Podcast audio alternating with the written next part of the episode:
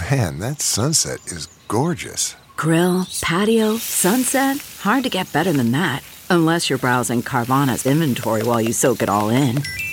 Oh, burger time. So sit back, get comfortable. Carvana's got thousands of cars under $20,000 just waiting for you. I could stay here forever. Carvana, where car buying meets comfort, meets convenience.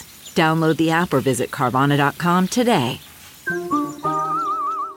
Good morning. I'm Randy Naughton at Fox 2 with your St. Louis news, driven by Bommarito Automotive Group. Murder victim Jennifer Rothwell searched on her cell phone for what to do if your husband is upset you are pregnant. That is according to our partners at the Post Dispatch.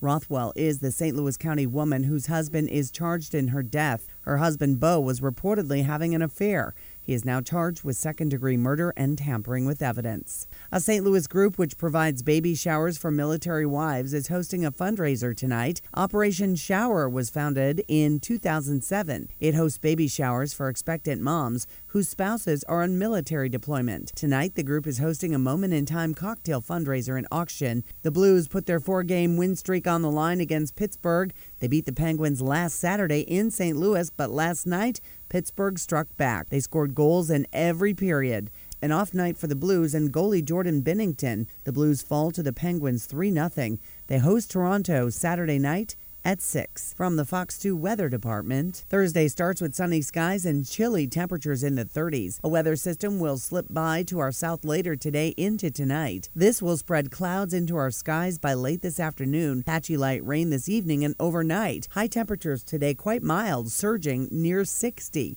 Tonight we slip into the 40s. A cold front will pass through first thing Friday morning, ushering somewhat cooler air and falling temperatures. The warmest part of the day Friday will be in the morning when temperatures will be in the mid 40s, then fall into the upper 30s during the afternoon.